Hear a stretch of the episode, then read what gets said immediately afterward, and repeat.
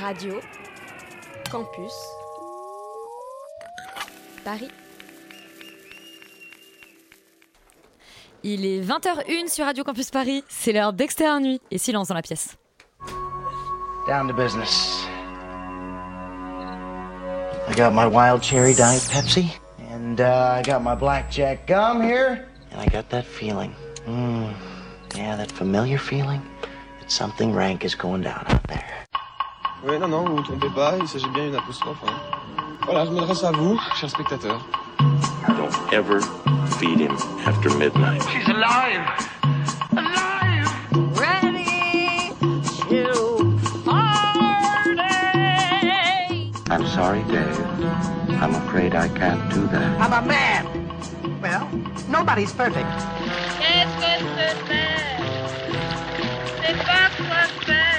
Acteurs sont à l'aise dans leur personnage, l'équipe est bien soudée, les problèmes personnels ne comptent plus, le cinéma règne. Vers l'infini et au-delà Ce soir, Extérieur Nuit crée l'événement comme le film éponyme d'Audrey- d'Audrey Diwan, lauréat du Lion d'Or à la Mostra de Venise. Au programme, la bombe Tic Tic Boom de Lin-Manuel Miranda et le gros boom d'Apiche Tapong Veracetacool. Son mémoria hante nos mémoires fragmentaires depuis Cannes, où le cinéaste thaïlandais avait remporté le prix du jury ex aequo. Ce soir, comme c'est la fête, Nicole Garcia nous présentera ses amants et on se demandera si Emmanuel Berco signera son meilleur film de son vivant ou d'une autre. Fin de soirée en musique avec le suprême biopic d'NTM et la série de Noël Christmas Flow pour laquelle on vous a prévu une chronique en chanson. Ça sent le sapin externe nuit, c'est parti. Thank you. Et quand on n'écorche pas les noms, on devient bègue. Euh, c'est vraiment bien cette émission. Euh, Léa, bonsoir, tu nous parles Bonsoir du, Elisabeth. euh, du box-office de la semaine. Oui, comme toutes les semaines, je vous parle du box-office de la semaine avec une très très mauvaise nouvelle, puisque en première position, ce sont les Baudins en Thaïlande. 595 000 entrées dès la première semaine. Rappelons que le film avait déjà éclaté le box-office dès son, sa première journée, puisqu'il avait euh, comptabilisé plus de 150 000 sorties, donc il se plaçait numéro 1 la semaine dernière. En deuxième position, c'est le film de Valérie Lemercier, Aline, qui comptabilise 300 000 entrées cette semaine pour un cumul à 895 000. Et en troisième position, Les Éternels. Toujours donc Marvel sur le podium avec 220 000 entrées cette semaine pour un cumul à 1 466 000 entrées. On peut quelque part trouver que c'est une bonne nouvelle parce que ça veut dire que les deux premiers films sont des films français. Euh, voilà. Oui, en Chacun quatrième, midi à posi- sa porte, en hein. quatrième position, il y a En effet pour s'entendre et en cinquième position Amant. Donc euh, Mourir peut attendre, James Bond s'est fait recaler à la sixième position, euh, détrôné euh, dans, dans les grandes largeurs. Si seulement c'était des bons films. Euh, Laurent, toi, tu nous parles du 14h de Paris, les films qui sont sortis aujourd'hui. Alors moi ce box-office me rend encore plus snob que d'habitude, euh, mais, mais le 14h de Paris, lui, euh, reste quand même assez, assez étonnant finalement par rapport à d'au- à d'autres semaines. Ça commence par House of Gucci, ce qui n'est pas vraiment une surprise, mais qui fait quand même 1956 entrées, ce qui est quand même assez solide. Et on en parle la semaine prochaine. On en parle la semaine prochaine. Et il est suivi d'un autre film dont on va vous parler la semaine prochaine, d'assez proche par Encanto, la, la- qui, est le dernier, qui est le dernier Disney, qui fait euh, 1576 entrées. Euh, un peu plus loin derrière, on a quand même deux sons vivants d'Emmanuel Berco qui fait 893 entrées dont on vous parle aujourd'hui. Euh, J'ai envie aussi de vous parler d'un film qui s'appelle Les mots de Tage, qui ne doivent pas être très nombreux parce qu'il ne fait zéro entrée. Oh. Mais, euh, mais en fait, non, ça a l'air d'être une espèce de petit documentaire euh, très chelou avec un mec euh, qui est un émigré afghan qui revient en Afghanistan. Euh, bon, bref, des histoires euh, très, très, très fun et très rock'n'roll euh, cinéma français.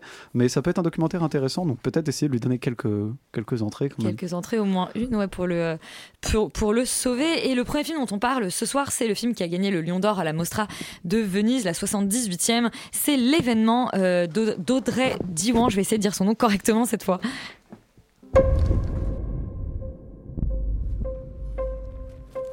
On s'est pas vu depuis trois mois, c'est ça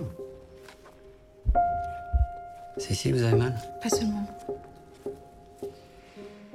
Quel genre de douleur Ça fait comme les crampes. Solal, tu es allé voir l'événement d'Audrey Diwan, euh, qui est un vrai sujet de, de société, ou en tout cas la mémoire d'un vrai sujet de société. Absolument, je suis allé le voir. Et euh, l'événement, c'est l'adaptation euh, du roman euh, éponyme et autobiographique d'Annie Ernaux. Et ça raconte l'histoire de Anne, une jeune étudiante dans les années 60, qui tombe enceinte d'un enfant qu'elle ne désire pas et qui décide donc de se faire avorter par ses propres moyens, alors dans l'illégalité et l'immoralité la plus totale pour son époque. Et alors c'est un film, comme son, résumé l'indique, qui est hyper introspectif, qui est très intérieur et qui retranscrit la solitude et l'enfermement dans sa propre pensée. Déjà par le, par le cadrage, c'est filmé d'assez proche, on est toujours euh, de trois quarts d'eau euh, vis-à-vis de la, protagoniste, avec un ratio euh, proche du format carré et beaucoup de zones de flou. C'est- une mise en scène qui ressemble beaucoup à celle des, frères Dardenne ou du fils de Saul. Et, euh, et en fait qui euh, va donner un côté hyper incisif en fait à ce qui est raconté c'est-à-dire que euh, bah, Annie Arnaud pardon donc l'autrice du, roman disait l'écriture comme un couteau et c'est je pense que c'est ce que la mise en scène a voulu retranscrire et qu'elle le fait très très très bien avec cette grande maîtrise du, du champ du hors champ de qu'est-ce qu'on voit ce qu'on voit pas qu'est-ce qui est net qu'est-ce qui est flou et, en fait ce, ce procédé là ça ressemble beaucoup à, à une grammaire de, de film d'horreur en fait. C'est-à-dire qu'il y a toujours un jeu qui frôle le, le- genre de, de l'horreur avec où on perçoit la, donc la grossesse et la transformation du corps de, de cette jeune femme presque comme, euh, comme un événement horrifique en fait.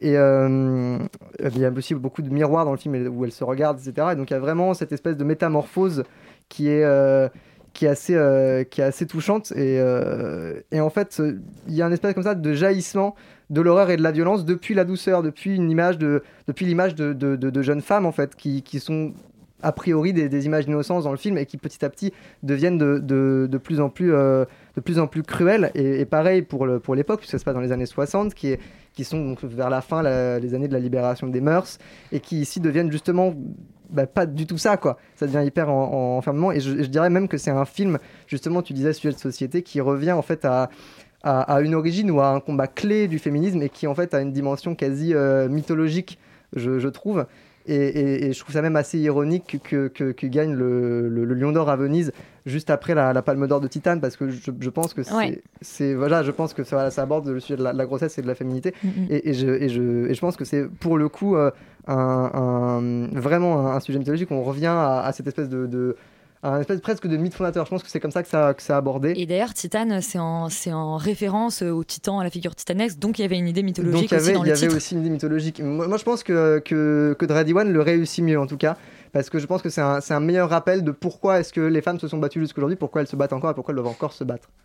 Avec effectivement deux angles très différents sur, euh, sur le sujet. Valentin, est-ce que ça t'a plu toi aussi euh, l'événement? Pas du tout. Euh, Ah. Non, je trouve que le film justement n'est pas à la hauteur de son sujet. Euh, tu l'as dit, c'est d'abord formel. euh, c'est un film qui a une mise en scène extrêmement pauvre. Euh, Il y a cette caméra portée à l'épaule en permanence, ce cadre systématique, souvent inutile en fait. Tu parles du, flou, il n'est pas problématisé ce flou. Moi, il m'a juste paru pesant. Et quand tu mentionnes le fils de Saul, tu fais bien le faire parce qu'effectivement, c'est strictement la même image, c'est strictement le même procédé, sauf que dans le fils de Saul, il y a une vraie problématisation de pourquoi il agit là-dessus. En fait, Audrey Diwan ne se pose jamais la question de pourquoi elle fait ça, de pourquoi telle partie est nette, telle, telle partie est floue. C'est jamais, jamais problématisé. La direction d'acteur est aux fraises. Euh, Il y, a, il y, a des- il y a des certaines séquences qui sont correctes. En fait, les seules séquences correctes, c'est les actrices qui en fait, se dirigent seules. C'est-à-dire que Bonner est vraiment bien dans son rôle. Et il y a surtout la séquence avec Anna Mouglalis euh, en, en faiseuse d'ange qui est particulièrement euh, marquante en termes de, de- de gestion d'acteur. Et il y a une vraie erreur pour moi dans le casting sur l'héroïne principale parce que Anna Maria euh, Vartolomé, c'est son nom, euh, elle a un jeu hyper strict, hyper dur, hyper et surtout hyper sentencieux. Et c'est là où le, le film, je trouve, trahit Ernaud et, et ne lui rend pas justice du tout. Euh, c'est qu'en fait, c'est un film qui, euh, qui tu parlais de l'écriture et de l'écriture plate et de cette théorie de l'écriture blanche. En fait, Ernaud construit un monde qui est euh, un monde social, qui est un monde euh, systémique, qui est un monde problématisé en tant que société. Là, le film ne fait pas du tout ça. C'est une écriture euh, extrêmement morale, en fait, des personnages. En dehors de ce personnage principal qui est une sorte de boulet de canon et qui veut avancer, avancer, avancer, tout autour, on a des personnages qui sont problématisés comme étant méchants ou comme étant négatifs en permanence. Ernaud se permettrait jamais ça. Et dans la manière dont, la- dans la construction et dans les rapports, en fait, c'est juste deux mondes différents. Le monde d'Er- d'Ernaud est un monde sociologique, le monde du film est un monde interpersonnel et moral. Ça en fait une lecture euh, du, du bouquin et de, de ce sujet qui, je trouve, est extrêmement pauvre. Donc voilà, c'est euh, plein de rancœur, plein de mauvaises écritures, plein de phrases qui sont des répliques censées faire mouche et qui, en fait, euh, singent réellement euh, Annie Arnaud sans lui rendre, sans lui rendre justice. Donc voilà, et puis juste, je conclue en disant que c'est quand même, en termes de grand écart, on est pas mal parce que Edward Diwan a scénarisé un film raciste cette année, Back Nord, et, et adapté la même année Annie Arnaud, c'est incompréhensible. Wouh Yori, tu es chargé de- d'apporter un petit peu de paix sur ce plateau. Je, je note que je suis le troisième homme à parler de ce film. euh, Je me suis fait exactement la même réflexion. Je n'ai pas osé le dire à l'antenne, Voilà. mais, mais voilà, Euh, parce que je peut-être que vous ne vous identifiez pas comme des garçons, je veux dire.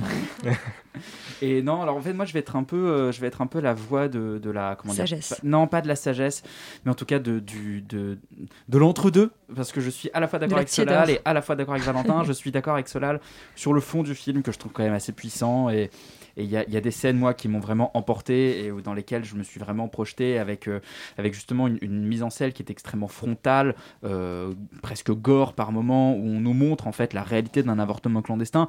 Et c'est peut-être un petit peu direct, un petit peu, un petit peu premier degré, mais je trouve que la piqûre de rappel ne fait pas de mal et que on est sur, on, est sur, on- je pense, moi je n'ai jamais vu une scène d'avortement filmée comme ça. Et je trouve que quand justement euh, Audrey Diwan s'empare de son sujet et, le, et le film vraiment avec l'intensité avec laquelle elle veut nous le transmettre, ça donne des très beaux moments de cinéma, notamment cette scène de l'avortement qui est quasiment tournée en plan séquence, où justement elle va jouer avec le cadre, où justement elle va, journer, elle va jouer avec ce, ce format extrêmement serré, très très oppressant, euh, qui va venir encadrer comme ça ces actrices, et où elle va justement faire euh, bouger la caméra et changer euh, euh, la profondeur de champ pour nous raconter quelque chose et nous faire vivre ce moment de manière très intéressante. Là où je suis d'accord avec Valentin, c'est que formellement, c'est quand même de la caméra à l'épaule qui filme les acteurs à 5 cm de son visage. Et ça, pour moi, c'est un peu bateau, c'est un peu faible, surtout qu'elle filme avec la même intensité de cadre euh, des gens qui, qui, disent bonjour et passe-moi le sel qu'une scène d'avortement où, où, où elle essaye de s'auto-avorter avec une aiguille. Quoi. Donc il y a une sorte de truc où, en fait, la, plus banale interaction est, euh, euh, est, est filmée avec une intensité qui, pour moi, en fait, dessert le propos, c'est-à-dire qu'il n'y a aucun moment de légèreté, de vie un peu normale, parce qu'on est toujours comme ça, cadré, collé à la tête de ces personnages, et elle n'a que ce procédé de mise en scène-là, qui dans les scènes, on va dire, de, de, violence et d'émotions fortes, euh, très physiques, marche, mais quand c'est simplement euh, filmer euh, l'univers de l'héroïne et, son, et, son, et, en fait son personnage, et la, essayer de la faire exister hors de simplement ce dispositif formel-là, le film échoue. Donc voilà, je- je- j'essaye de faire un peu le lien entre les deux. Je, suis- je- je trouve que le film est quand même très fort. Il faut avoir euh, un peu l'estomac bien accroché, mais il y a pas mal de gens qui sont sortis de la salle, je pense, euh, parce que c'est trop dur à regarder. Mais euh, c'est une, une proposition, en tout cas, qui, qui est assez intéressante et qui mérite d'être vue quand même.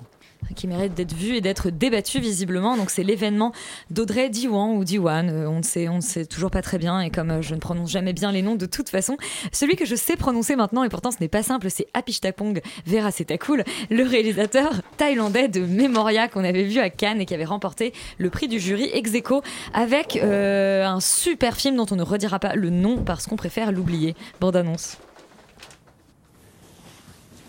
Es.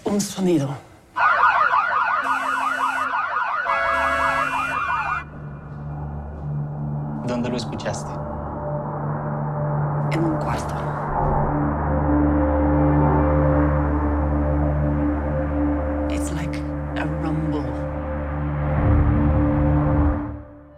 Je disais en introduction que Memoria continuait de hanter euh, notre mémoire, mais de façon fragmentaire. Euh, Alban, en toute honnêteté, j'ai besoin que tu me rappelles de quoi parle euh, Memoria, parce qu'à Cannes, je n'ai pas été totalement attentive au film, on était fatigués. Je me souviens juste qu'il s'agit d'un grand boom. Hum, Mais je suis content de te l'entendre dire, euh, d'ailleurs, Elisabeth. Reconnaître, tu veux dire avouer. Euh, alors effectivement, il y a, il y a- c'est une sorte de grand boom dans ce film. Donc effectivement, c'est le- la dernière réalisation de Happy Chapon vers Cool, avec Tilda Swinton, Elkin Diaz et des apparitions très discrètes de Jeanne Balibar et Juan Pablo Herrego, qui a reçu le prix euh, du jury à Cannes ex aequo, comme tu l'as dit au début. Alors juste avant de commencer, je tiens quand même à m'excuser auprès de tous les fanatiques de Vera Cool. D'ailleurs, je fais le coucou à Sophie-Catherine Gallet et j'essaierai dans ma, dans ma chronique de rester courtois envers vous. Et en tout cas, essayer de, délivrer une, chronique euh, que je juge, enfin qui n'engage que moi et, certainement ma petitesse d'esprit en même temps. Alors, euh, de quoi ça parle Memoria? Finalement, c'est très simple. C'est l'histoire de Jessica Holland, qui est le personnage interprété par Tilda Swinton, qui un beau matin se voit être réveillée par un bruit sourd et inquiétant, qualifié dans le synopsis comme un grand bang, et dont notre héroïne, poussée par le trouble qui l'anime, euh, va tenter pendant tout le long du film à chercher dans toute la Colombie, parce que le, film est tourné en Colombie, à comprendre la provenance et la signification de ce bang. Or, bien évidemment, euh, le film se veut être une sorte de quête un petit peu métaphysique, sensorielle, contemplative sur la mémoire, sur le monde vivant, euh, sur la création de ce monde-là et de facto aussi sur la création cinématographique, avec une réflexion sur l'espace, le temps, etc. Donc, c'est une œuvre qui est censée intercéder euh, nos sens, voire bousculer nos sens, nos perceptions, nos émotions Mais euh, pour recevoir en fait ce, ce bousculement, il faut savoir voir ce que propose euh, Vera Cool et moi je n'ai absolument rien vu. Alors euh, disons de manière générale que je suis loin, mais alors très très loin d'être un aficionado de son cinéma, euh, bien que Oncle Bonmi ne m'avait pas laissé indifférent. Palme d'or, donc à Cannes. Exactement. Et parce qu'à la différence en fait de Memoria, ce film avait déjà le mérite d'en être un, et en plus, surtout, la radicalité qui caractérise son cinéma était euh, au service de vraies idées de cinéma. Euh, alors, je suis certainement ignare et sans nul doute pas assez intellectuellement armé pour comprendre Memoria, ou simplement mon regard de spectateur n'est pas assez aiguisé pour savoir me laisser happer par ce cinéma, Euh, ce qui explique certainement ma placidité et mon malaise devant la projection canoise. Simplement, cette placidité, ou disons cette malheureuse indifférence que j'ai ressentie à la projection, n'a depuis six mois euh, cessé de se muer en un agacement même. Ah. Par ailleurs démultiplié par la lecture de certains papiers écrits par les grands noms la critique parisienne. Alors pourquoi un agacement? Premièrement parce qu'un film qui nécessite à chaque plan, à chaque dialogue et à chaque scène au moins une brève notule ou au pire un manuel d'explication pour en comprendre la signification, c'est un film qui n'a pas sa place dans les cinémas mais dans un musée. Et c'est d'ailleurs une volonté affichée par Vera Cool qui a bénéficié d'une carte blanche euh, à Villeurbanne à l'Institut d'art contemporain euh, au début de l'année. Là, je pense que dans ce cadre-là, le film a totalement sa place et peut justifier clairement les fondements brillants de son propos. Seulement, étant donné que c'est un film qui sort au cinéma, son inaccessibilité volontaire pour le spectateur lambda que je suis, eh bien, je trouve ça profondément prétentieux, car uniquement invocatoire. C'est-à-dire que la radicalité qui caractérise son film, que ce soit la longueur de ses plans, les dialogues incompréhensibles parce que mystiques et de manière générale tous les éléments, certes brillants, qui caractérisent sa mise en scène, eh bien cette, cette radicalité-là n'a euh, pour moi aucune consistance réelle et elle n'existe simplement que pour sa valeur incantatoire. C'est-à-dire qu'elle est sans fondement, voire littéralement creuse. Par ailleurs, je suis pas en train de dire qu'un film doit obligatoirement avoir un sens ou une signification, encore moins un message, bien au contraire. Je dis simplement que dans le cas de Memoria, Vera Cool ne se prévaut même pas de donner non pas un sens, mais une consistance à sa radicalité. Ou alors s'il le fait, c'est toujours en aval, via la presse, via les critiques, via les interviews, via les portraits, etc. Et cette consistance, elle est toujours définie par le réalisateur, par une sorte d'énoncé presque performatif, qui malheureusement ne fait advenir aucun éclair- éclaircissement concret. Du coup, c'est pas parce que c'est radical que c'est profond, et c'est pas parce que c'est contemplatif que c'est poétique. Alors certes, encore une fois, je suis certainement pas au niveau. Euh, Vera Cool a un sens certain, voire remarquable du cadre, de la, mise en, de la mise en scène, de la lumière, de la photographie. On peut reconnaître au moins cette qualité au film, mais avec toute l'ignorance qui me sied, cette virtuosité est vaine, surtout quand radicalité synonyme de vacuité pendant 2h15. Waouh Amen. Sophie Cat n'est pas là pour défendre le film, mais peut-être que Valentin euh, va se plier à cet exercice. Quel enfer. Quel enfer d'enchaîner. Euh, non, mais alors, euh, premier, euh, premier point, moi je l'ai pas vu à Cannes, donc je l'ai pas vu dans un état de fatigue ou de, de, vrai. de sommeil euh, qui peut caractériser cette période-là. Moi je l'ai vu très reposé euh, cette semaine. Euh, non, et en fait, moi j'ai été complètement saisi par le film parce que euh, parce qu'en fait j'ai rarement autant senti de liberté au cinéma en tant que spectateur. C'est un film qui, euh, qui se laisse prendre et saisir par le spectateur comme il l'entend. Euh, alors jusqu'à la caricature, parce qu'effectivement, Happy Chapong Vera Cool explique qu'on peut dormir devant ces films parce que c'est d'autant mieux, parce qu'on peut rater une séquence et donc ça recréerait des sous euh, des sous captations quand, tu, quand tu te réveilles, c'est encore la même scène. Mais oui, alors ça dépend combien, voilà, ça dépend combien de temps tu dors, mais potentiellement 30 minutes, tu vois un autre film. Peu importe. Non, mais c'est, moi j'ai trouvé ça très très beau et j'aurais plein d'arguments hyper fallacieux, hyper mystiques. euh, mais je trouve, je voulais insister juste effectivement sur l'idée du plan fixe parce que en fait c'est pas un Enfin, c'est un plan fixe qui est très particulier dans ce film-là en tout cas, et c'est pour ça qu'il faut pas dire. Enfin, je veux pas inciter les spectateurs à penser que c'est un film qui soit extrêmement complexe. C'est pas un plan fixe qui est métaphysique, qui vient porter une vision du monde. C'est pas Mm. un plan fixe qui enquête comme peut faire Haneke ou d'autres par exemple, et qui va vous pousser à chercher quelque chose dans l'image. C'est pas du tout ça. C'est c'est un plan qui travaille le, le temps et qui reconstruit une mécanique, en fait, qui inclut tous ses spectateurs dans une même temporalité et qui leur impose une forme de ralentissement, une forme de temporalité nouvelle et une sorte de vécu collectif. Et, dans la salle, en fait, j'ai été très heureux de vivre ça avec des gens et dans une salle bondée en plus. Euh, j'étais je trouvais très heureux de vivre ça. Enfin, j'étais très heureux de vivre ça comme ça. Et, c'est un, un, un film qui échappe même à son héroïne parce qu'effectivement, en fait, bah, la caméra ne va pas bouger même quand l'héroïne va entrer puis sortir du champ. La caméra ne va pas bouger parce qu'en fait, euh, c'est pas elle le centre du film. Euh, c'est en fait, il a, il a un plan fixe qui crée un échantillon, pas représentatif, mais un échantillon du monde là tout de suite. Il vous le donne à voir. Et il y a rien d'autre à aller chercher. Alors évidemment, il y a plein d'interprétations. On peut se projeter tant qu'on veut, c'est infini. On peut y voir euh, une construction du, souvenir et à quel point le souvenir est une forme de fragilité. On peut y voir euh, une conscience euh, de malade, fracturée, qui chercherait à, se perdre. On peut y voir un retour à la nature et au mystique et au vivant. Enfin, on a une sorte d'archaïsme un peu idiot. On peut y voir plein de choses. Voilà, c'est grand, c'est libre. Chacun il verra ce qu'il a envie d'y voir. Mais je veux juste insister sur deux choses pour terminer. La première chose, c'est le son, parce que hum, c'est un film qui travaille le son de manière splendide. et il y a une séquence particulièrement où il n'y a plus d'image, c'est simplement le son qui fonctionne. Et en tant que spectateur, on se, on s'abîme à se rendre compte qu'on ne regarde plus l'écran et qu'on écoute juste ce qui se passe et qu'on écoute juste à quel point cette séquence-là de deux personnages à l'écran fait écho et construit quelque chose d'autre. J'ai jamais vu, enfin, j'ai rarement vu un hors-champ aussi puissant par le, par le son. Et, euh, et surtout, je vais insister sur le fait que c'est un film à twist pour peut-être insister les gens, euh, enfin, inciter les gens à aller voir le film. C'est pas un compris film à twist. plus, non, mais, Bon, écoute la fin, quand je me lancerai pas là-dedans. Mais j'aurais aimé adorer voir le film tu l'as vu. C'est un film à twist et donc du coup il, il, il le change, il bascule complètement dans son dernier quart d'heure et du coup il vous invite à relire, à lire et à relire et à reprendre le film et à s'en saisir même si on sait très bien que ce sera impossible probablement. Et euh, voilà, j'ai passé un grand moment et j'espère que certaines personnes ont passé un grand moment aussi ou en passeront un. Non, Mais ce qui est intéressant, c'est que c'est quasiment deux visions du cinéma qui, euh, qui, qui s'opposent. Félix, dans quel camp te situes-tu? Est-ce que tu trouves que c'est vide, creux et seulement compréhensible grâce aux encarts de Veracita Cool dans la presse Ou est-ce que c'est une invitation au voyage, à te perdre euh, Et voilà, une déclaration d'amour au spectateur et à sa liberté? Je pense que c'est un peu des deux en fait. Je- C'est-à-dire que je, pense- enfin, je pense qu'on peut concilier complètement la vision d'Alban et la vision de Valentin. Euh, je- J'ai pas l'impression que ce soit un film prétentieux. Euh, je pense que c'est même un film qui est super simple, mais qu'effectivement c'est quand même un certain style de cinéma qu'il faut.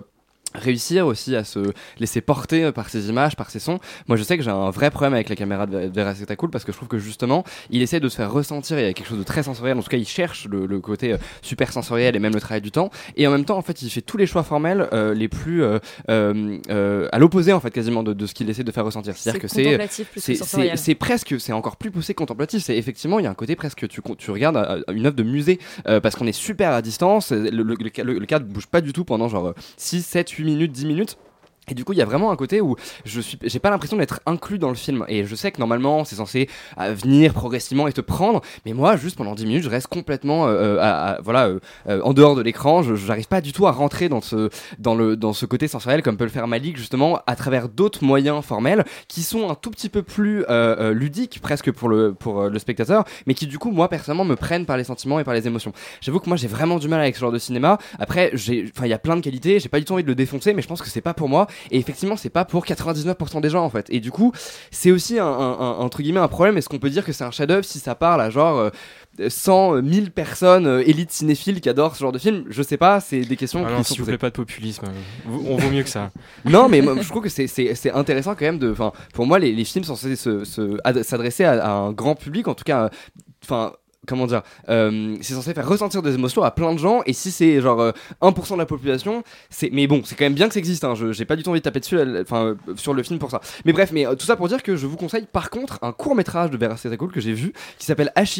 Donc c'est 20 minutes, donc c'est- déjà c'est vraiment cool parce que c'est l'équivalent d'un plan dans le un film. plan, oui, c'est ça. Euh, et, et en fait, ça raconte à peu près la même chose. C'est les mêmes, euh, enfin les mêmes ob- obsessions sur euh, voilà le souvenir etc etc et euh, c'est le procédé formel est hyper intéressant parce que c'est un, un roman pho- photo à la première personne et on revit le souvenir de quelqu'un un espèce de rêve. Et là pour le coup c'est extrêmement immersif et euh, émotif et ça raconte à peu près la même chose que Memoria Et de donc- ce que j'ai compris. Donc voilà je vous conseille de voir ça. C'est sur internet Vimeo je crois demandé- et- disponible gratuitement Voilà, il s'appelle Achis, donc les cendres en anglais. exactement Solal, tu es le dernier. Et oui, il va falloir aller très très vite, ce qui va pas très bien à Pichapong Veraceta Cool, mais, mais, euh, mais on va essayer.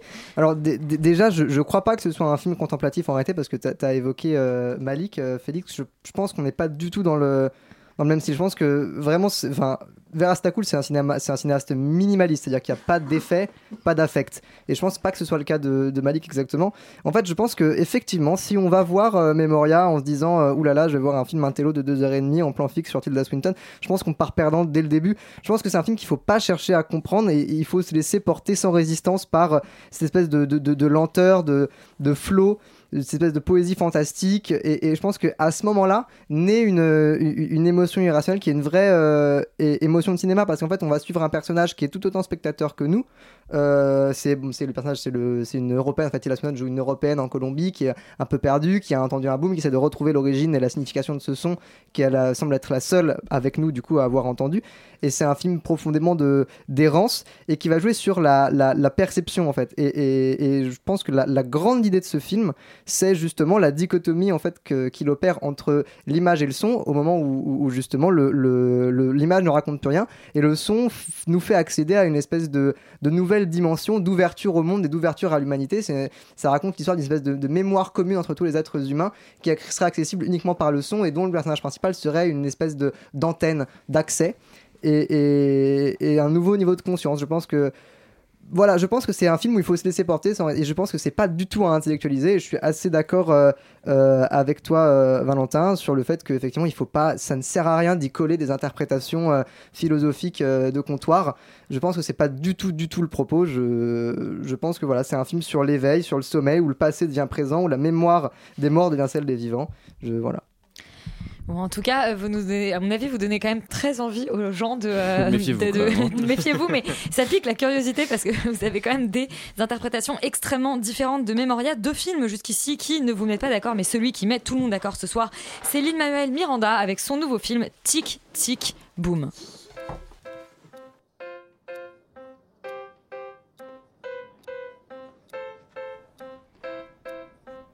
Hello. Hi. Welcome. I'm Jonathan Larson. I am 29 years old. I work at the Moondance Diner. Check. One sec. Do we take reservations? No, we do not take. We're, we're a diner.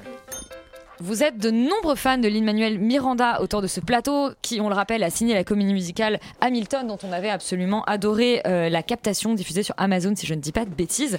Tic Tic Boom sur Disney+. Disney+, et Tic Tic Boom est sur Netflix. C'est ça. Yuri, qu'est-ce que ça raconte? Alors, euh, Lin-Manuel Miranda, qui est un peu une icône euh, contemporaine de Broadway, réalise son premier film sur une icône du Broadway des années 90. C'est Jonathan Larson, un compositeur mort à 36 ans, la veille de la première de son spectacle qui fera son succès posthume. Donc, il y a une sorte de côté un peu euh, étoile filante euh, de l'univers de la comédie musicale qui aura révolutionné euh, le genre et patati et patata. Et donc, Lin-Manuel Miranda s'empare d'un spectacle en qu'il a fait après l'échec de son premier, qui s'appelle Tic Tic Boom et qui est extrêmement autobiographique, qui raconte en fait son échec, qui, raconte comment il a passé 8 ans à écrire une comédie musicale dont personne ne voulait et euh, pour laquelle on nous dit c'est super, t'as du talent, mais t'as quoi d'autre dans ta besace? Et en fait, ça va être une sorte de métaphore de la création, de qu'est-ce que ça veut dire de, de créer avec cette phrase un peu cliché mais qui est assez chouette de dire c'est lancer des trucs contre les murs et voir ce qui reste collé. Et euh, il y, a un- il y a vraiment ça dans ce, dans ce film. Alors c'est le premier film de Lin-Manuel Miranda et c'est une comédie musicale c'est avec Andrew Garfield ça chante et moi j'ai trouvé ça formidable. Voilà je vais être un peu over enthousiaste pour ce film qui a des défauts mais que je vais choisir de ne pas voir car je sais que d'autres se chargeront de les relever. Euh, c'est un c'est une sorte de de comment dire de déclaration d'amour à la fois à Jonathan Larson à la comédie musicale à la création. C'est un film qui est qui est bourré de vie qui est bourré d'idées qui est bourré d'idées de d'envie de cinéma et de et de faire des choses. C'est vraiment son premier film donc c'est une mise en scène qui est euh, effectivement très appliquée. On sent qu'il réfléchit à chaque euh, cut il va faire à chaque plan qu'il va faire mais tout ça est euh, comment dire transcendé par une énergie une force de vie une sorte de joie communicative euh, qu'ont les acteurs à être dans ce dans ce film à chanter à, à raconter cette histoire. Il y a une émotion brute folle euh, par rapport à Andrew Garfield et à son personnage et au destin tragique qu'on lui connaîtra. Et il y a vraiment une sorte de, de volonté de rendre hommage à cette histoire-là et à travers cette histoire de nous faire partager en fait sa passion pour, pour, pour les comédies musicales, pour la création et comprendre en fait lui quel est son processus créatif. Parce qu'évidemment Lin-Manuel Miranda s'identifie et, et beaucoup à Jonathan Larson, à cette, euh, à cette, euh, à cette idée du temps, euh, du temps qu'on n'a pas, du temps qui nous reste et qui est un, thème qui obsède Lin-Manuel Miranda dans toutes ses comédies musicales. Et en fait, trouver un peu dans cette comédie musicale ce qui fera toute son œuvre après, il y a une sorte de bel hommage, il y a une humilité aussi par rapport à, par rapport à son sujet, il y a, il y a, une, il y a une joie communicative à nous, à nous raconter cela, et il faut juste il faut que tout le monde euh, dise enfin que Andrew Garfield est un comédien exceptionnel et qu'il chante divinement bien. Et qui en doutait encore Qu'il est extraordinaire et que même malgré les défauts du film, une certaine larmoyance, quelque chose d'assez dramatique, moi ça se sauve parce qu'on est tout le temps dans la perspective de ce personnage qui vit en fait dans un drame et qui vit dans une comédie musicale et pour lequel tout est matière à fiction. Et donc en fait, ça pour moi c'est une, c'est une vraie réussite et je suis vraiment désolé de, le- de ne pas le voir au cinéma. Dernier point, euh, je vais juste citer une amie euh, qui disait que c'était le Avengers Endgame des fans de comédie musicale, ce qui est assez vrai parce qu'il y a un nombre de caméos tout à fait insensé. Mais donc même si vous n'aimez pas ça, même si vous ne connaissez pas ça, je pense que vous vous laisserez quand même emporter par l'énergie de ce film. Rita, toi, tu vis dans une comédie musicale. Oui, moi j'aimerais bien. Moi j'adorerais rentrer dans Hamilton in the Heights Fossey Verdon et j'adorerais. euh, non, pas rentrer dans Andrew Garfield, quoique. C'est vraiment. Enfin, je suis très heureuse, juste joyeuse d'en reparler. De, de, de- je l'ai revu trois fois depuis la première fois. J'ai adoré ce film. Effectivement, en fait, c'est intéressant parce que c'est son premier film et qu'il a choisi d'adapter quelque chose qui n'était pas à lui. C'est pas son matériau de départ et pourtant ça s'inscrit très bien dans ce que fait Lin-Manuel Miranda d'habitude, puisqu'on parle de temps qui passe, de ne pas avoir le temps, euh, de mourir avant d'avoir fait tout, tout, tout ce qu'on voulait faire dans notre vie et de laisser une trace. Et alors moi, tous ces personnages secondaires sont une galerie de personnages super intéressants. Il y a un truc dont t'as pas parlé, mais ça se passe pendant le sida, et ce qui est un thème prédominant en fait pendant le film, parce que tous ses potes sont en train de crever. Donc ça ajoute à l'idée de euh, bah, le, le montant est compté même si lui n'a pas le sida. C'est un film par et pour les theater kids, c'est-à-dire les personnes qui aiment beaucoup les comédies musicales et qui euh, ferment les yeux sur les défauts des comédies musicales. Mais je m'en fiche parce que j'en suis une moi-même. Donc il y a des petits bémols euh, qui, font qu'on peut avoir du mal à rentrer dedans si on n'est pas fan de Broadway ou même juste de films musicaux. Mais franchement, on s'en fout parce que les chansons sont exceptionnelles. Surtout l'intro que j'arrête pas d'écouter, euh, les thèmes de l'âge dans la création. Il arrive à faire d'un personnage qui pourrait être un connard et qui est un peu un connard parfois, un personnage appréciable quand même. Il est pas hyper sympathique. Hein, il est pas sympa, mais et on l'apprécie quand même parce qu'on comprend, et même quand on ne comprend pas ses enjeux, même quand on ne, ré- ne réalise pas pourquoi il a ses enjeux et pourquoi il se met une pression comme ça, on, on arrive à, être- à avoir de l'empathie pour lui. Et voilà, c'est un foisonnement culturel parce que c'est New York dans les années 90, c'est des personnages qui sont que- queer, juifs, noirs, latinex, ou tout à la fois. Il y a le sida derrière, et, et en fait, c'est une, une épidémie tragique qui a été super mal gérée par l'État et qui, à côté de ça, crée des, des trucs culturellement super fous. Bref, Andrew Garfield, je t'aime, et en plus, il chante bien. Il nous l'avait caché, je sais pas pourquoi, mais Andrew, si tu m'écoutes, je t'aime, je t'aime, et j'aimerais qu'on le voit dans tous les films à partir de maintenant jusqu'à la fin des temps. Et, et pour une première proposition de réalisation, c'est très intéressant. Il y a des mises en scène de comédie musicale qui sont imp- enfin, franchement impressionnantes dans certains numéros. Il y a des trucs qui clochent, mais franchement, on s'en fout parce que c'est génial. Allez voir ce film. Ce qui est bien, c'est que tout le monde l'a vu ce soir, tout le monde ne pourra pas en parler, mais tout le monde l'a vu quasiment. Euh, Roman, contrairement à Yuri et Rita, tu n'es pas une euh, fan de comédie musicale, en tout cas pas une revend une comment dire, Une oui, revendiquée, une, re- une revendeuse. Alors non, je ne parle pas de ce genre de choses sur ce plateau. Euh, Est-ce que ça t'a autant plu Tic Tic Boom ou tu vas être celle qui relève les défauts? Non, écoute, euh, je suis complètement tombée sous le charme de cette comédie musicale, de son énergie absolument débordante qui donne envie de grimper des montagnes, de s'acheter cinq paires de Converse, de chanter dans les rues de New York et euh, de revoir High School Musical parce qu'il y a Vanessa Hudgens qui fait euh, ses apparitions dans le film et ça m'a rendu très nostalgique, mais peut-être que ce sont mes déviances donc, hein. personnelles. Voilà. Euh, personnellement, je ne connaissais rien à la vie de Jonathan Larson et effectivement, je ne je suis pas familière au monde de Lin-Manuel Miranda, euh, pas plus que ça en tout cas, et j'ai quand même été embarquée dans ce film et surtout dans ce monde. Euh, c'est un film qui donne l'impression justement à tous les spectateurs que même si tu connais rien, tu fais quand même partie de la troupe euh, et que toi aussi tu fais partie de la famille Broadway, même que, enfin, que tu y, que tu connaisses quelque chose ou pas, en fait ça change pas grand chose parce que le film a un effet extrêmement immersif qui est absolument fascinant dès la première scène en fait où il dit tic tic et puis tu as le titre qui s'affiche et déjà là moi j'étais déjà complètement prise dans le, dans le film. Surtout parce que euh, cette, avec cette question d'urgence, de manque de temps et de crise existentielle de trentenaire que vit euh, Jonathan Larson, ce sont des thèmes assez universels en fait euh, et c'est particulièrement intelligent d'utiliser cette, histoire euh, tragique dont on connaît la fin en fait dès le début euh, parce que du coup on va ressentir toute la pression du personnage, le temps qui nous coule dessus, on a, vraiment l'impression de s'accrocher aux aiguilles de l'horloge et on ressent vraiment toute la pression de Jonathan Larson puis- puissance 1000 puisque on a une espèce d'ironie dramatique puisqu'on sait qu'il va mourir et qu'il ne le sait pas. Et en ça je trouve le ton du film extrêmement maîtrisé parce que on est en permanence sur un fil qui est extrêmement tragique et, et sombre. Et en même temps euh, c'est ce que tu as dit Yuri tellement dynamique tellement vivant et créatif. Je trouve ça brillant de, de, faire un film qui utilise la mort du personnage et la, tragédie en fait comme moyen d'exprimer un élan de vie et de faire un, un hommage à la créativité.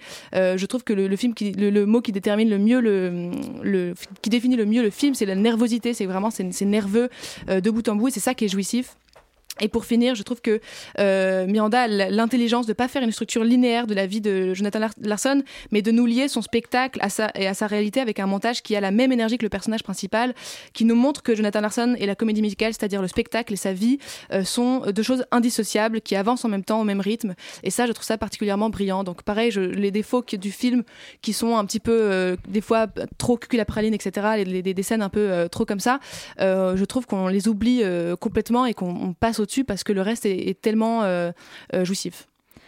Laurent, c'est donc à toi que revient le mauvais rôle, celui de relever les défauts de Tic Tic Boom. Et ça m'ennuie un peu parce que globalement, je suis peut-être un peu moins enthousiaste, mais, mais d'accord avec vous. C'est-à-dire que j'ai- j'aime beaucoup, beaucoup le travail de Lin-Manuel Miranda. Je trouve que, je pense que c'est même un génie en réalité, et que, voilà. Et là- là-dessus, et là sur Tic Tic Boom, je trouve qu'il signe probablement le- l'œuvre, je trouve ça son œuvre la plus faible, euh, parce que en fait, elle est, elle est entachée de défauts qui sont un petit peu, euh, un petit peu difficiles, un peu lourds, et notamment, euh, notamment en matière de, de comment dire, de structure. C'est-à-dire que le gros, quand même gros défaut du film, c'est que la première moitié est, globalement un peu ennuyeuse et- et fait beaucoup de surplace. C'est-à-dire que on change pas d'enjeu, on reste toujours avec cette histoire euh, de cet homme qui va avoir 30 ans et qui considère qu'il n'a rien fait de sa vie et qui, euh, et qui du coup a très envie de, faire quelque chose qui va marcher, etc. etc. Et en fait, euh, au-delà de ça, pendant une heure de film, en fait, il ne se passe pas grand-chose d'autre. C'est-à-dire qu'on tourne complètement autour de ce truc euh, de, manière, de manière un peu redondante. Et à partir de la moitié du film, en fait, tout va beaucoup plus vite, tout explose, il y a mille fois plus de trucs qui se passent et c'est beaucoup plus intéressant. Moi, j'ai un, petit problème vraiment avec la structure de ce film. Je trouve qu'il y a d'autres choses aussi qui fonctionnent plus ou moins bien. C'est-à-dire que je trouve notamment les morceaux sont très, sont très variétés années 90. C'est-à-dire que ça, ça a beaucoup vieilli quand même globalement, que ce soit dans les arrangements, dans la construction, dans les trucs. On est, si, si, complètement. C'est-à-dire qu'on dirait, on dirait, du, on dirait un peu du, du Vanessa Carlton un peu avant l'heure, quoi. C'est-à-dire, non, c'est pas Green Day, heureusement non. Mais euh, c'est manifestement tu connais pas Green Day pour pouvoir dire ça. Mais, mais donc toujours est-il que Toujours est-il que, surtout à l'époque, et toujours est-il que, que voilà, il y a, y a des trucs, y a des trucs dans Tic Tic Boom qui, euh, qui, qui fonctionnent malheureusement pas bien. Euh, ma, ma théorie, c'est qu'en fait, ça vient surtout de l'œuvre originale de Jonathan Larson, qui, euh, qui est construite comme ça, qui est créée comme ça. Peut-être parce que je suis un gros fanboy, je pense ça, mais en fait, euh, mais en fait, voilà, je, ma théorie c'est que ça vient de là. C'est un peu dommage. Ça reste quand même un film très plaisant à regarder, comme vous l'avez dit, très bien fait, très, très agréable, avec plein, plein, plein de super idées, très jolies, très. Bref. Tout est globalement bien, à part quelques défauts qui, à mon avis, plombent globalement le film, ce qui, qui n'en fait pas un chef-d'œuvre, malheureusement. Euh, contrairement à ce que fait euh, Manuel Miranda en général. Mais Donc évidemment, voilà, y a quand, ton, petite- quand ton niveau de base, c'est de, de faire des chefs-d'œuvre. Hamilton, si tu veux, genre euh, Tic Tic Boom, forcément, bah, c'est un petit peu plus compliqué. Maintenant, ça reste, euh, ça, reste, ça reste quand même un film très plaisant et je pense que je conseille les gens, aux, gens, aux gens de le regarder, mais c'est dommage. D'habitude, on fait du nivellement par le bas, là, c'est quasiment du nivellement par le haut. C'est un nouveau genre, euh, mais c'est celui qui incombe le mieux à Lin-Manuel Miranda. Et alors là, on va tout de suite redescendre, et alors beaucoup, et on va parler du nouveau film d'Emmanuel Berco. Ça s'appelle De son vivant, et ce n'est pas très joyeux. Ah, t'es déjà là? Je suis foutu, viens. Ma mère. Bonjour. Bonjour madame. Bonjour. Bonjour.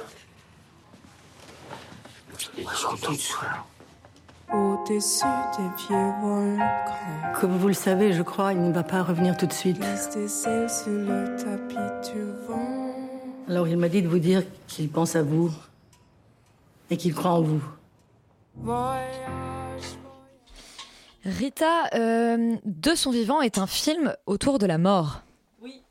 Bah, je... C'est un peu la douche écossaise, c'est comme ça qu'on dit La douche froide Je sais pas, quand, quand on passe du chaud au froid, bref. Euh, je sais pas, j'ai inventé un truc. Benoît Magimel est malade et il va mourir bientôt. La- pas l'acteur, le personnage. Et Catherine Deneuve est sa mère et l'accompagne maladroitement dans ce, dans ce chemin qui est celui de la mort. Et ceci était la symbolisation de la mort à la radio. Oui, parce que nos auditeurs peuvent pas le voir, mais il y a littéralement une chaise qui s'est pété la gueule. On a tous eu très peur. Reprends tes esprits, Rita. On voit du coup ce, perso- ce personnage dans l'univers hospitalier et en tant que prof de théâtre quand il n'est pas à l'hôpital et on le voit aller vers la mort. Donc c'est un film très lourd et très difficile. J'avoue que je l'ai vu il y a maintenant six mois donc j'ai un peu tout oublié de ce qui est, ce qui est arrivé dedans. Mais euh, Emma- pardon, Emmanuel, Mar- Emmanuel Berco réalise très proche des corps des gens et en ce sens-là du coup c'est un- parfois intéressant et parfois peut-être un petit peu trop parce qu'on est vraiment dans le cancer. Je- et elle fait aucun cadeau aux, aux spectateurs et spectatrices et en soi c'est c'est plutôt bien parce qu'on se sent vraiment immergé dans le film. Moi c'est pas trop ma tasse de thé d'être dé- déprimé comme ça. D'avoir l'impression d'avoir un cancer en regardant un film, je Écoute. comprends, ouais. Mais après, franchement, à la fin du film, vraiment tout le monde était en larmes dans la salle, c'était un gros délire. Alors, moi, je, je veux parler d'un seul truc en particulier dans ce film, parce que par ailleurs, je trouve ça très intéressant, mais j'ai un peu oublié. Puis surtout, je, et pour moi, il est pas notable. Il est intéressant sans plus, mais je veux pas je cracher dessus parce qu'il est bien quand même. Je veux parler de Gabriel Sarah, qui est un médecin libanais qui joue son propre rôle dans le film. C'est un oncologue et c'est la personne la plus touchante et drôle que j'ai vue dans, dans un film depuis très longtemps. Il joue un personnage très vrai et c'est vraiment mon coup de cœur dans ce film-là. J'ai lu quelques interviews où il disait qu'en fait pour lui les malades et les patients ce sont des partenaires dans la maladie. Euh, bon, il y en a quand même qui souffrent plus que d'autres, mais enfin c'est une équipe qui fait au mieux pour accompagner le, patient ou la patiente vers la mort ou alors vers la guérison. Enfin, en fait, pour moi, je trouve que ça fait très beau et surtout, c'est très applicable dans un film parce qu'il joue son propre rôle et ça fait que c'est très sincère sa manière de jouer parce qu'il joue pas concrètement et, euh, et j'ai adoré ce petit monsieur qui, euh, ce petit médecin qui parlait de, cancer et de maladie et ça a aidé un peu à rendre le film un peu moins déprimant Bah dis donc, si c'est un oncologue qui te remonte le moral, euh, Rita. Solal, qu'est-ce que tu as pensé de son vivant euh, d'Emmanuel Berco? Et ben moi je l'ai vu cet après-midi et depuis je suis en dépression nerveuse. Donc euh, c'est compliqué. En fait, je- je- j'ai l'impression que c'est pas tellement un film qui cherche à nous mettre dans la peau de- du personnage de Benjamin, qui est donc Benoît Magimel et qui est en train de mourir d'un cancer assez injustement, mais plutôt de dans justement un de ses proches en fait. On a l'impression de l'accompagner pendant tout le film dans, dans cette espèce de, de- de trajet euh, vers la mort. Et c'est un film en fait que j'ai trouvé assez élégant par sa retenue, par sa pudeur. Il n'y a pas vraiment d'explosion sentimentale à l'écran.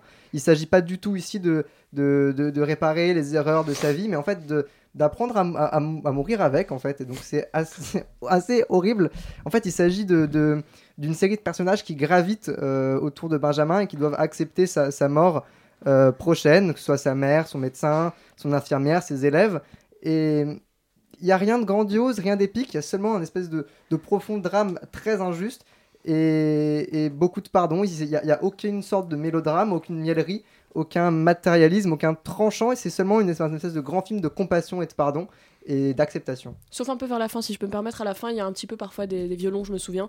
Et, euh, et je me souviens que c'est juste parce que dans Julien 12 chapitres, ça m'avait rappelé ça aussi. La fin un petit peu trop violon qui me fait un peu soupe, Ouais. Que je sais plus parler. Euh, alors pas soupe, mais cheveux, cheveux sur la soupe peut-être. donc, donc un film en tout cas qui vous aura fait euh, verser des larmes malgré qu'il ait une forme de retenue et de pudeur. Donc on conseille quand même à un public avisé d'aller voir de son vivant d'Emmanuel Berco. Et on reste dans le drame cette fois-ci, un drame amoureux avec Amant de Nicole Garcia.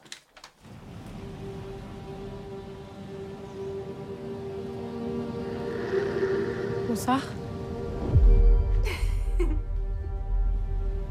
T'es toute seule? Non, avec mon mari. Tu veux qu'on se voit? Non, pourquoi? Oui, non, pourquoi? Effectivement, si ça fait ces bruits-là quand on se voit, je suis pas sûre d'avoir très envie.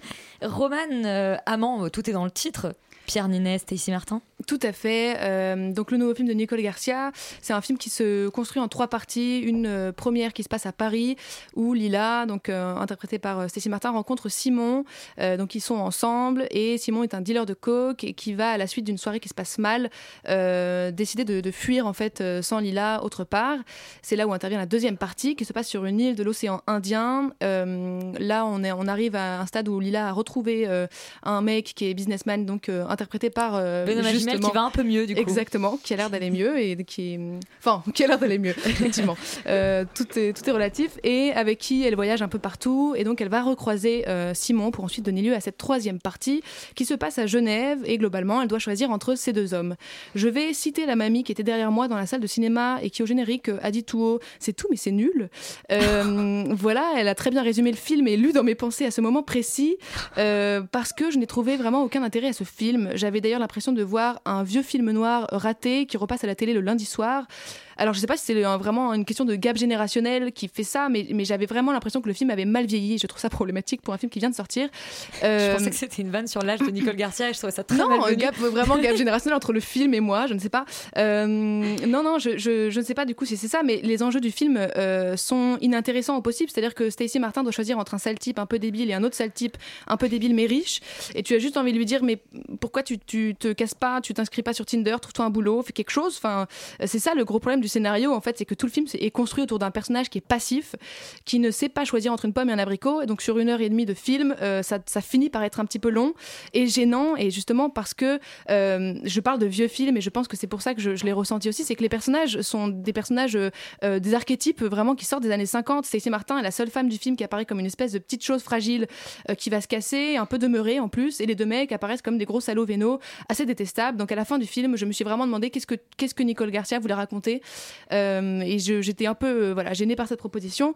Et d'ailleurs, même le motif en fait qui pourrait fonctionner euh, classique du triangle amoureux, comme le titre l'indique justement, amant, ce triangle ne marche pas et perd toute crédibilité précisément parce que il y a absolument zéro tension amoureuse entre qui que ce soit. On ne croit aucune des histoires d'amour parce que et le, film perd toute sa tension du coup parce que justement dès les dix premières minutes, on ne croit pas à cette tension amoureuse qu'il y a entre les deux personnages.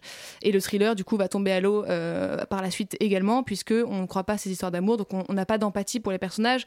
On se fout un peu de savoir qui elle choisit au final, ni qui meurt ou qui meurt pas, on s'en fiche. Et je trouve ça dommage vraiment pour un film qui veut et qui prétend vouloir parler de passion, de ne pas sentir une once de frisson euh, pendant une heure et demie de film. Et ça se passe de la même manière pour moi à la mise en scène, c'est-à-dire qu'il y a des bribes d'idées qui sont euh, qui sont bonnes, mais la plupart du temps le film se perd complètement dans son genre, dans les points de vue. Il ne sait pas du tout ce qu'il veut faire. Euh, il fait un petit peu de sentimental, un peu de drame psychologique, de film noir, de thriller, et puis euh, on, on va passer d'un personnage à l'autre. Voilà, ça donne plutôt l'impression que l'intrigue se perd, plus qu'il y a vraiment une proposition formelle et des partis pris.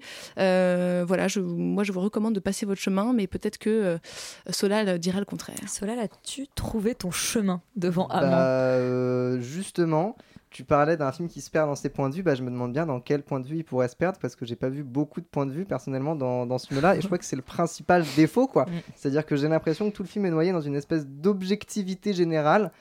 Et en fait, il y a aucun personnage qui existe vraiment. Bah, c'est de, ça dont je parle. C'est-à-dire que du coup, on n'a pas euh, le point de vue d'un personnage principal, on a les trois, ce qui fait qu'on ne sait plus du, tout qui on suit en Oui, fait. et du coup- Quand mais on a tous coup, les points de vue, on n'en a plus aucun, hein, c'est le principe. Hein. Bah oui, et du coup, on n'a on a plus d'avance sur un personnage ou de retard ou de ah, je me demande ce qu'il y a. Non, et en fait, le spectateur devient à l'image de son protagoniste hyper passif. Quoi. Je, je regarde les images qui défilent. Et le problème, c'est que du coup, je me rends compte de toutes les béances du scénario qui sont quand même assez vénères, toutes les coïncidences assez malvenues. Et, c'est assez dommage parce qu'il y, a- pas mal de bonnes idées. Moi, j'aime bien l'idée en soi qu'on décide d'assumer un registre, d'assumer un, style sans avoir forcément à être ironique, sans avoir à le caricaturer, de dire voilà, moi je veux faire un mélodrame qui soit à la fois un mélodrame et un film noir, et j'assume, et j'ai passé par les, clichés du genre. Mais là, je, trouve que ce film est, assez pauvre en fait, et qu'il aurait gagné justement à jouer sur, sur le suspense, sur la connivence, sur euh, qu'est-ce que je vois, qu'est-ce que je sais, qu'est-ce que je sais, qu'est-ce que je sais pas. Et, voilà, je trouve que ça manque aussi cruellement de personnages secondaires. Et, que en fait, ça manque de diversité de points de vue, ça manque de saveur et, et ça manque de récit. J'ai l'impression d'avoir vu une longue histoire, mais j'ai pas l'impression d'avoir vu un récit. quoi. Alban, est-ce que tu vas sauver Amand des eaux terribles? Du tout, non, je suis complètement d'accord avec Roman et complètement d'accord Tu avec lui enfonces Solal. la tête sous l'eau. Ouais, ouais, je trouve que tu as raison de, de dire qu'on ne croit pas du tout une seule seconde à leur histoire d'amour parce que c'est vrai qu'on est complètement distant, euh, en distance de cette, euh, de cette affaire et de cette romance et ensuite de ces jeux, qui se, ces jeux un petit peu malsains qu'il y a entre les trois personnages. Euh, Je sauverai simplement la scène d'ouverture du film, je trouve qu'elle est plutôt réussie, assez belle. Euh, Ah c'est oui. juste un, un plan clair-obscur avec la caméra qui avance tranquillement sur les deux personnages et on va pas rajouter aux gros problèmes de scénario, aux gros problèmes d'écriture, etc. Je pense que les deux autres gros problèmes du film, ça reste que Pierre Ninet et Stécie Martin. Je trouve que jamais, euh, malgré quand même les maladresses du scénario, malgré les grosses lourdeurs du scénario, ils arrivent pas, ils parviennent pas du coup de manière durable à nous faire croire en leur personnage ni en leur histoire d'amour. C'est-à-dire que dès le premier segment, quand ça se passe à Paris, dès qu'il s'en va, en fait, Pierre Ninet, c'est pas un spoil de dire ça, c'est le sujet du film. Bah, on s'en fiche en fait que, que Stécie Martin soit complètement triste, qu'elle a envie de le retrouver, etc.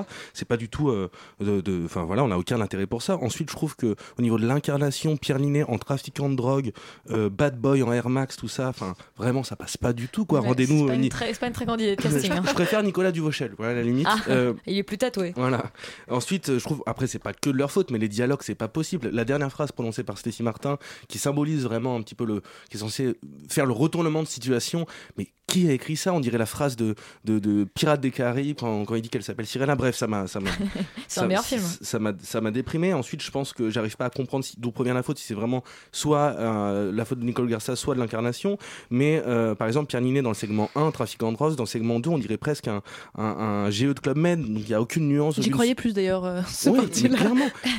On, on passe de quelqu'un de, de très méchant, très obscur, à vraiment qu'un- un mec qui range des surfs sur une plage et qui fait à manger à tout le monde. Enfin, vraiment, c'est incompréhensible. Donc voilà, euh, c'est ni né ni à faire. Voilà, j'avais dit à Laurent que je ferais cette blague, je l'ai faite. Et euh, euh, si vous voulez voir d'autres films, vous voyez d'autres films de Nicole Garcia et d'autres films avec Ninet et Stécie Martin. Oui, comme Le Mal de Pierre qui est sur Netflix et qui lui pour le coup était un bon film. Qui était mieux, ouais, bien mieux. Et bien du coup, vous savez ce qu'il vous reste à faire. Vous allez sur Netflix et vous n'allez pas au cinéma. C'est quand même rare qu'on dise ça. Euh, mais vous allez probablement vous y déplacer pour le prochain film dont on parle. C'est Suprême d'Audrey Estrugo. Authentique car j'appartiens à la race de ceux qui restent à l'écart, radicalement opposés, sensationnel. À la une, à l'appel, donc nique, nique, nique ta mère. Les yeux ouverts, donc à l'endroit comme à l'envers. C'est clair En Chine, c'est bien Donne-moi un mot. Affrontement entre forces de l'ordre et manifestants. Il y a un vrai problème avec les jeunes de banlieue qui se sentent rejetés. Suprême qui revient donc sur les débuts du groupe euh, NTM. Laurent, tu l'avais vu à Cannes. Quel souvenir il te reste de Suprême? Alors je l'avais vu à Cannes en séance de minuit, donc il était tard, euh, donc mes souvenirs euh, compliqués parce que voilà j'étais fatigué, que j'étais à Cannes.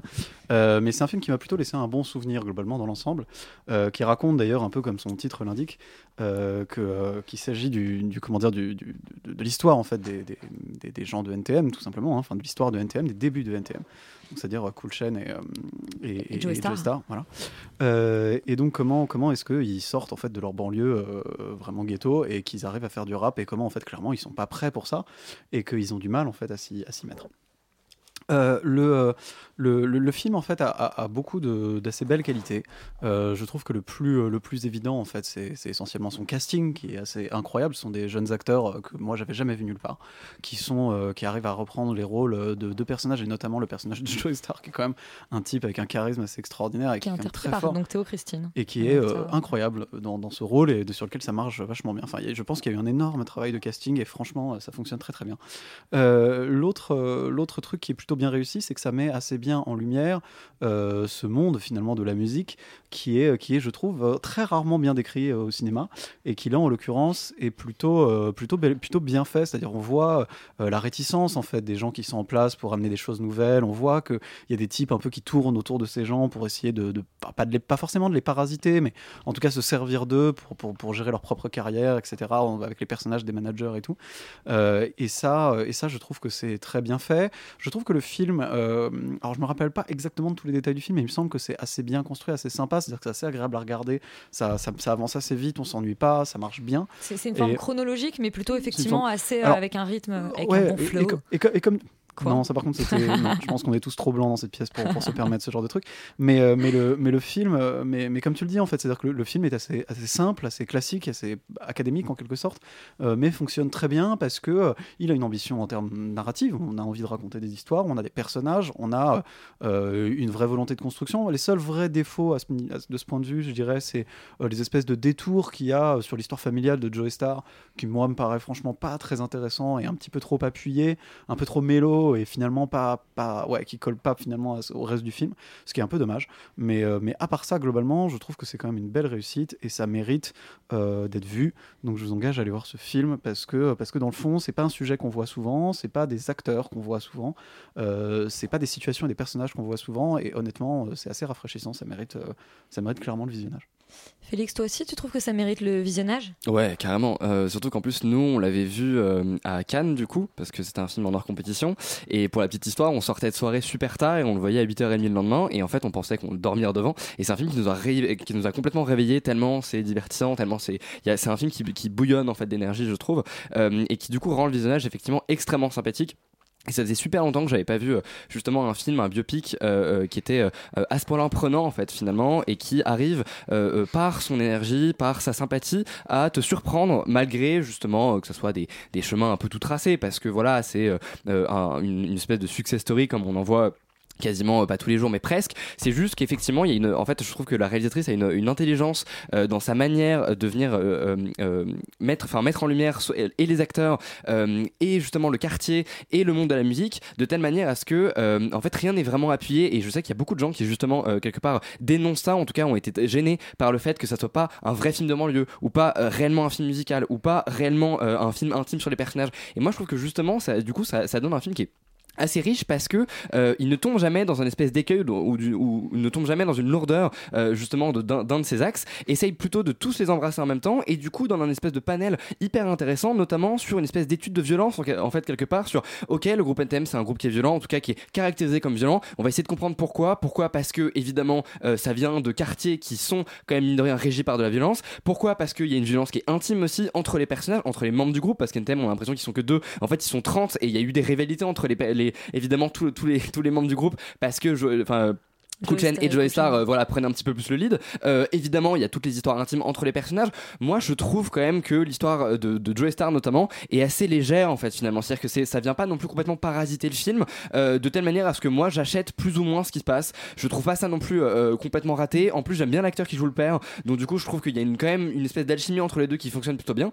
Et après pour parler vite fait de la réalisation je trouve que bon même si c'est un petit peu répétitif par moment et c'est pas extrêmement abouti il y a des très belles idées de mise en scène et surtout il y a une super esthétique. C'est à dire que en, en gros, elle, euh, euh, le- enfin, le- la réalisatrice reprend les espèces de codes esthétiques des euh, clips de rap en fait des années euh, 80, 80, enfin plutôt 90, 2000, notamment les clips de rap new-yorkais avec des espèces de, de, de, de lumière flair un peu un peu verte, dégueulasse, etc. Du grain à la pellicule et tout, mais sans en, en- en faire quelque chose d'extrêmement maniéré. C'est juste que c'est là, c'est elle, elle reproduit l'atmosphère, mais, par contre en termes de cadrage ou même d'effets, etc. C'est pas du tout la même chose. Et du Oui, c'est pas Spike Lee. c'est ça, exactement. Et du coup, je trouve ça super intéressant parce que, comme justement le traitement des axes, c'est pareil, c'est fait avec légèreté, ce qui fait que t'as l'ambiance, mais c'est pas hyper appuyé. Du coup, t'as pas le côté hyper théorique qui, s'écroule voilà, sur toi et qui empêche toute émotion ou euh, toute attirance pour euh, le support visuel utilisé. Bref, donc du coup, non, je vous encourage vivement à aller voir Suprême. Je trouve que c'est super. C'est euh, Suprême, super. euh, c'est un des meilleurs trucs euh, qu'on peut voir actuellement, je pense, euh, au ciné. Donc foncez. En plus, c'est français et pour une fois qu'on fait des bons films en France, c'est super. Et les deux acteurs, Théo Christine et euh, Sandor euh, Funtek, ont été euh, nominés, si je dis pas de bêtises, Léa, aux révélations, enfin aux espoirs masculins euh, pour les Césars. Tout à fait, ils sont nommés dans les révélations masculines des Césars. Euh, réponse, euh, je pense, d'ici un mois pour savoir s'ils seront euh, nommés pour le César. Oui, puisque voilà, c'est une présélection, mais on leur souhaite évidemment euh, d'entrer dans cette catégorie, puisqu'ils sont souhaite, absolument euh, bon super. Et on reste avec les rappeurs, euh, mais un peu d'autres types. Euh, c'est la bande-annonce de Christmas Flow. Et le prix de l'artiste masculin francophone de l'année revient à. Pascal, ça va? Les avocats t'ont pas appelé Non, pourquoi, y a quoi Marcus se fait attaquer en justice pour injure et incitation à la violence envers les femmes. Mais c'est pas toi qui disais qu'un peu de provoque, euh, c'est bon pour l'avant Arrête ça, c'était bien avant. Ah, faut quand même un virage artistique clair. Ouais, mais dans quelle direction ton virage? Direction Noël. Christmas Flow, c'est donc euh, le premier film, non pas film, en fait, c'est une mini-série de Noël entre euh, eh bien, un rappeur et puis une euh, Une féministe. une journaliste féministe euh, très très engagée. J'ai vraiment passé un, un joyeux moment devant Christmas Flow et ça m'a inspiré une petite chanson. C'est le moment musical. Tout ce que je veux pour Noël, je chante faux, ce n'est pas grand chose. Juste un film avec une histoire, même un peu à l'eau de rose. Tu peux le faire en trois épisodes si vraiment les acteurs jouent bien. Pas la peine de les prendre sur Instagram. Au conservatoire, y en a plein. Pas besoin que l'histoire soit crédible. À la rigueur, c'est Noël. Tu vois, je suis pas difficile. Tout ce que je veux pour Noël, c'est un film de qualité, avec des acteurs qui savent jouer, et un scénario euh, bien ficelé. D'ailleurs, j'ai plein d'idées. hein. Comédie musicale sur Hitler, la romance gay de mes deux grands-pères, Macron qui supprime le pass sanitaire, la sextape de Laurent Murer. Oui, vraiment, tout peut me plaire. Alors Netflix, s'il te plaît, je ne veux pas grand-chose pour Noël, juste un film français de qualité. Bon, je vais arrêter là pour euh, le moment genre très gênant. J'avais deux autres couplets. Bravo. Le retour dans le casque de la musique n'est vraiment pas assez fort et du coup, je ne sais pas du tout ce que ça rend. Euh, je pense que ce sera un, un vrai bon moment. Juste pour euh, conclure sur Christmas Flow, c'est vraiment pas une euh, bonne comédie. C'est ça, ça résume tous les clichés. On prend des personnes de couleur, on leur met des métiers de clichés. On prend des personnages féminins, on leur met des, pareil un féminisme cliché. Euh, passez votre chemin, vraiment, et euh, regardez Love Actually ou euh, n'importe quel autre euh, bon film de Noël. Quelle tristesse de ne pas avoir eu ces deux couplets. Félix, est-ce que tu peux chanter toi aussi? Euh, du coup, je sais pas trop quoi faire là. je suis un peu gêné. Euh, je fais un rap, non pas du tout. Euh, effectivement, euh, Christmas Flow, c'est pas bien du tout.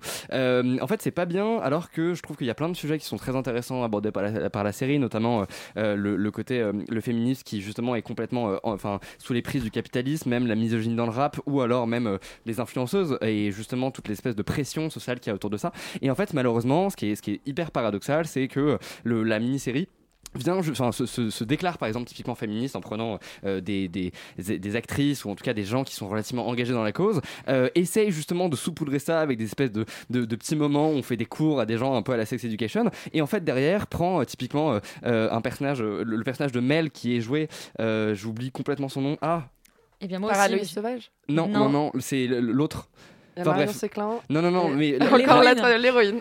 Euh, que- non non pas l'héroïne justement mais enfin bref euh, euh, Ah non, gros- par, euh, par euh, Lou. oui, exactement. Par Camille Lou. Camille Lou, voilà, voilà. Et bon, qui, qui a quand même un espèce de physique extrêmement, euh, extrêmement stéréotypé, machin. Et en fait, qui en fait un espèce de personnage d'instagrammeuse complètement bête, qui est juste là parce qu'elle est jolie. Et tu dis, mais comment tu peux faire une série qui parle de féministe, avoir un personnage aussi stéréotypé, euh, surtout qu'en plus, enfin, genre, c'est, c'est, enfin, je trouve que c'est, Complètement coconne qui cherche juste à récupérer le cum à la fin. Alors, exactement. c'est une bonne actrice et qu'elle et, aurait pu, et- euh, et avoir du coup, c'est, enfin bref, trouve que ça, témoigne complètement de cette espèce de malhonnêteté de, euh, on veut faire de l'argent, donc on va prendre un peu euh, justement euh, de films pour Noël, on va prendre un peu de rap parce que ça marche beaucoup, on va prendre du féminisme, et voilà, et ça donne Christmas Flow qui est vraiment catastrophique, donc ne regardez pas ça.